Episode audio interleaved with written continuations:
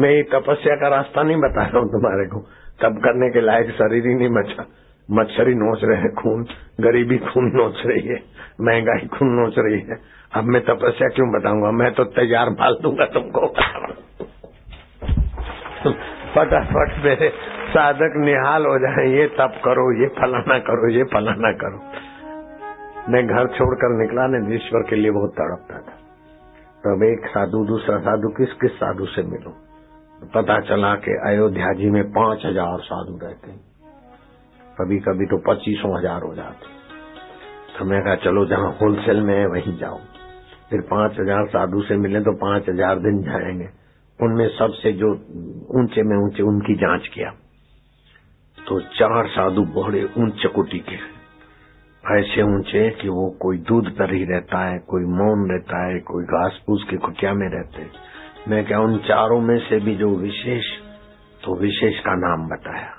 वो नब्बे साल के हैं, कि दूध पर रहते हैं, मुंज की कुटिया में रहते हैं, सरजू के किनारे। अयोध्या जी का नाम तो जानते आप। उस साधु के पास गया। कुर्ता लहंगा पहनता था। फिर वो हटाकर, ऐसी धोती वोती कभी पहन लेता साधु की खोज खोज। उसने बताया, मैं क्या और कुछ नहीं चाहिए महाराज, ईश्वर प्राप्ति का मार्ग था बस और कुछ बड़े खुश हुए और फिर बताया कि बारह साल नाभि पे जप करो। बारह साल मूलाधार स्वादिष्ठान केंद्र, बारह साल मणिपुर केंद्र, बारह साल फिर विशुद्धाख्या केंद्र, फिर बारह साल यहाँ अड़तालीस साल का कोर्स बताया। मैंने प्रणाम किया और मैं तो खिसक गया। परिषद को सात दिन में मिल सकता है। खटवांग राजा को एक मुहूर्त में मिल सकता है। राजा जनक को रकाब में पैर डालते डालते मिल सकता है। तो मैं अड़तालीस साल इंतज़ार करके तो मर जाऊँगा। नहीं, मैं तो खिसक गया हूँ। जब पूर्ण गुरु कृपा मिली, पूर्ण गुरु का ज्ञान आँसू मल से हो गए।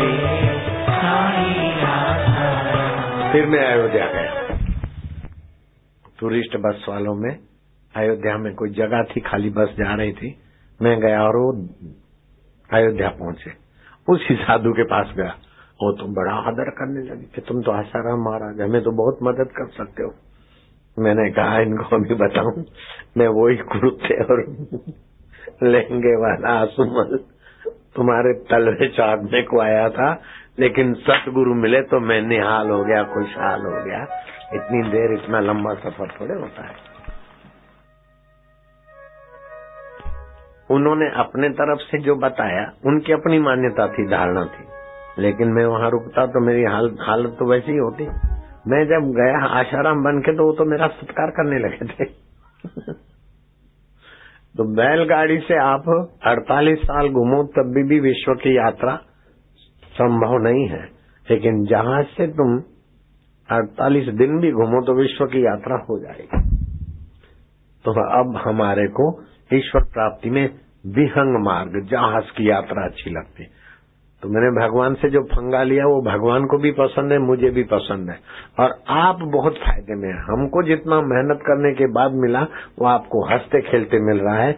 इस बात की भी मुझे बहुत खुशी है, बहुत प्रसन्नता है।